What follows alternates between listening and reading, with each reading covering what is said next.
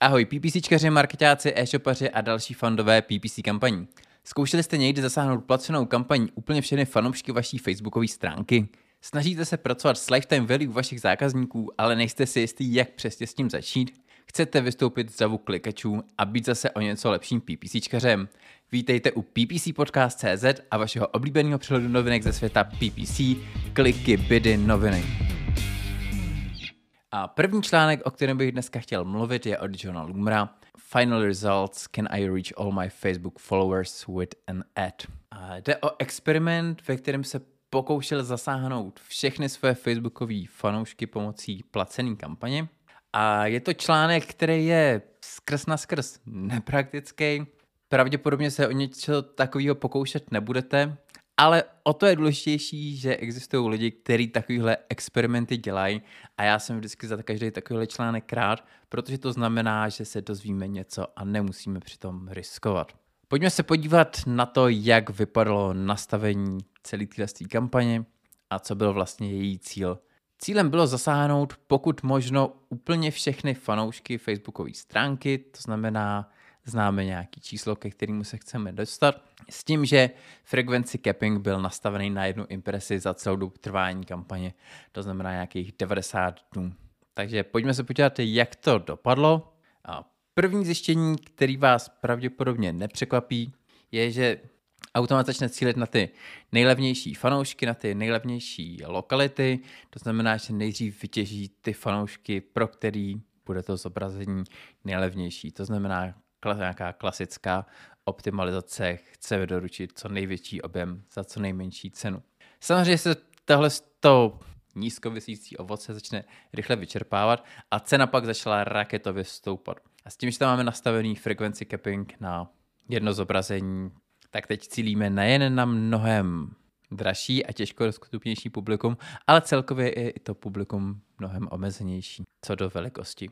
Nicméně to jsou výsledky, které bychom asi dokázali očekávat, ale co bylo asi nejzásadnější a možná i trochu nečekaný zjištění, bylo to, že Facebook nebyl schopný udržet ten frequency capping na jedničce a asi týden před koncem toho testu byla frekvence zobrazení asi 1,5 na uživatele. V posledním týdnu navíc došlo k tomu, že Facebook v jednu chvíli dokonce ten frequency capping úplně resetoval a začal znovu cílit na kompletní publikum, což vedlo zase k nějakým levnějším impresím, cílení na levní zákazníky, levní lokality a tak dál. John dochází k nějakým vlastním závěrům, určitě se je můžete přečíst ve článku, odkaz najdete v popisku epizody jako vždycky. Pro mě je asi nejzásadnější zjištění, že jakýkoliv nastavení na Facebooku je vždycky, řekněme, orientační a i, nějaký nastavení, který se tváří jako pevná, nepřekonatelná hranice, můžou padnout. A myslím si, že to není zásadní problém, který by nějak dramaticky ovlivňoval každodenní kampaně, spíš taková limitace, o který je dobrý vědět a která se projeví právě chvíli, kdy začnete pracovat s nějakýma extrémnějšíma nastaveníma, který vlastně spolehají na spolehlivost toho systému. Každopádně zajímavý experiment, zajímavý zjištění a já bych moc rád viděl víc podobných článků, jako byl tenhle. Další článek, o kterém bych dnes rád mluvil, vyšel na Search Engine, Search Engine Journal a jmenuje se How to be a competitive paid search marketer in 2022. A jak být konkurenceschopnější marketér, to je otázka, kterou si často kladu i já sám a je to, myslím, zásadní otázka pro každého, kdo se v tomhle odvětví pohybuje a můj názor, moje představa je, moje doporučení je nevyhýbět se automatizaci, ale naopak se s ní co nejrychleji, co nejefektivněji zžít, posílat si do systému co nejkvalitnější data a porozumět celkově tomu technickému pozadí, naučit se myslet strategicky a zkrátka být víc marketér než jenom PPCčkař. Nicméně Ashley Fletcher na to má, řekněme, konzervativnější názor, má trochu konzervativnější přístup. A já se nejsem jistý, jestli s ní úplně souhlasím, nicméně podívejte se na její typy a udělejte si názor. A první doporučení je, zaměřte se na lokální trhy, na segmentaci podle lokality. A myslím, že tady trošku narážíme na problémy měřítka, když porovnáváme třeba americký a český trh a nejen na obecný problémy nějaký segmentace. Samozřejmě existují města, existují místa, kde budete mít lepší odezvu se svým produktem, se svýma kampaněma. Takže na první pohled určitě dává smysl vybrat si ty nejkvalitnější, nej, nejlepší lokality s největší návratností a zaměřit se na ně. Na druhou stranu, pokud používáte nějakou automatickou běrovací strategii, tak to je jedna z věcí, kterou by tahle strategie měla sama od sebe zvládnout. Sama od sebe by měla vypozorovat, kde je vaše nejsilný publikum, kde máte nejlepší návratnost. A vy naopak tou segmentací jenom ubíráte data z toho systému, protěžujete lokality a pokud to budete dělat u kampaní, které už jsou nějakým způsobem omezený, tak se může lehce stát, že tyhle ty automatické strategie vlastně vyřadíte z provozu. Další doporučení je zaměřit se na metriku share of search. Já se ještě nebudu pokoušet uh, to překládat, protože se to může plést search, se search impression share s podílem zobrazení. Search of share není search of impression share, uh, je to vlastně ruční metrika, kterou byste si měli sami vypočítat a je to poměr mezi hledáním vašeho brandu tedy kolik lidí hledá nějaký vaše brandové výrazy versus hledání konkurenčních brandů ve vaší kategorii. Tohle je určitě fajn cvičení, je určitě dobrý vědět, jak si stojíte vlastně v konkurenčním prostředí, kolik lidí se zajímá o váš brand. Nicméně nejsem si jistý, nakolik je ta metrika přesná, nakolik je akční, respektive ta metrika bude tak přesná, jak přesní data získáte pro kolik konkurenčních brandů získáte jejich hledanost a jak pečlivě tuhle práci odvedete. A i když, i když ji odvedete poctivě, tak si vlastně nejsem jistý, jak prakticky tuhle znalost využít a jak třeba prakticky zvýšit tady share, share of search. A poslední doporučení je optimalizace textací reklam pomocí analýzy konkurenčních reklam. Využívají tam na to i nějakou automatizaci, a snaží se vlastně hledat nějaký optimální CTA, monitorovat reklamní textace konkurence a využít je pak pro nějaký vlastní testování, nějaký vlastní kopy.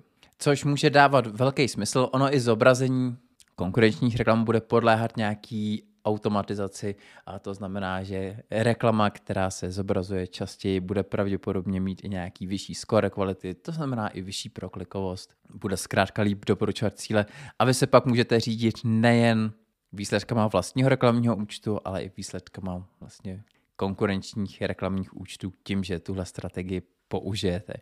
Nicméně převratní objevy a doporučení jako používání slov jako shop, now, new nebo garantí mě nepřesvědčilo úplně o tom, že tahle metoda je nějak dramaticky převratná, že je to něco, co vám dodá insighty, o kterých byste nikdy dřív netušili.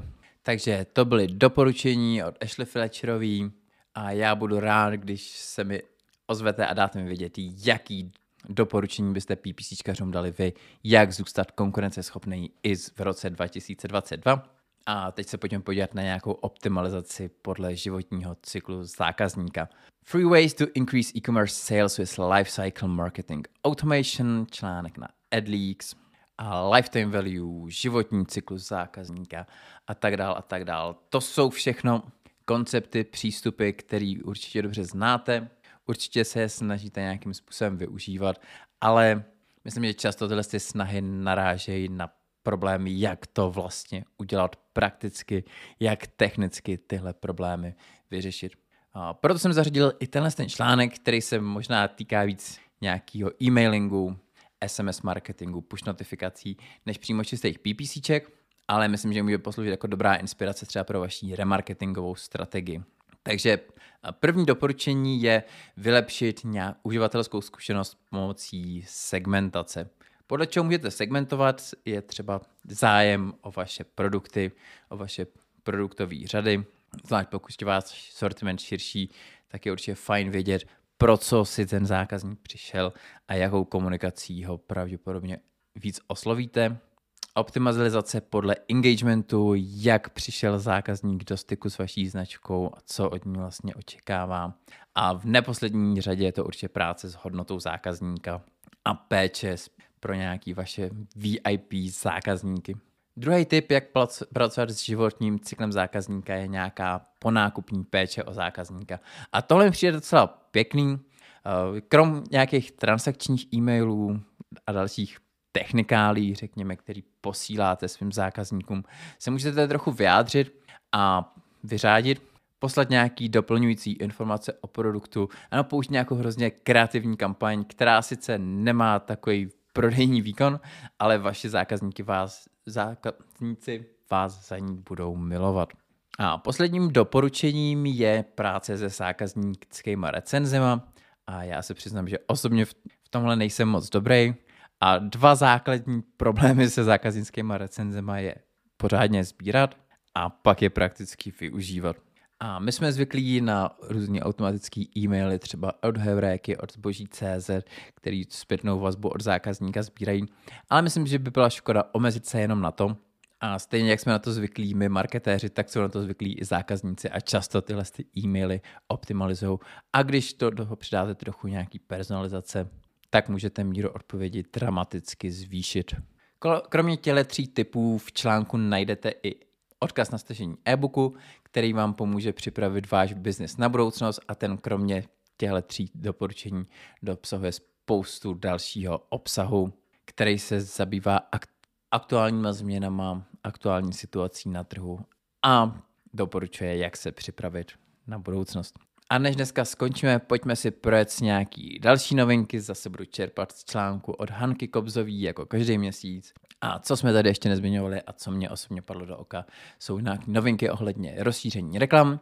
Nově se můžou zobrazovat i automatické rozšíření i ve chvíli, kdy používáte manuální rozšíření. Krom toho se můžou použít i rozšíření z vyšší úrovní, takže i když máte nastavené rozšíření, například o odkazy na úrovni reklamní sestavy, můžou se tam zobrazit i doporučení z, z úrovně účtu. To je, řekněme, ta špatná zpráva, která nám zase upírá trochu kontroly nad tímhle s tím.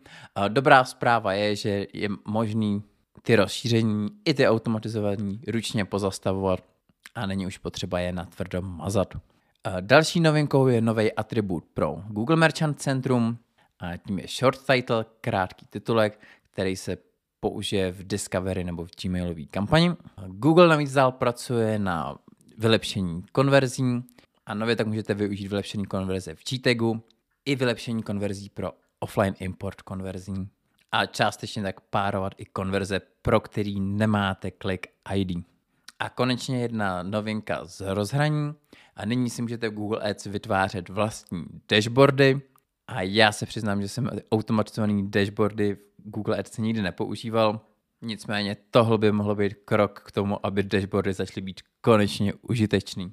A to je všechno, jak z novinek, tak z dnešní epizody Kliky byly noviny. Já vám děkuji za pozornost a budu se na vás těšit zase příště. thank you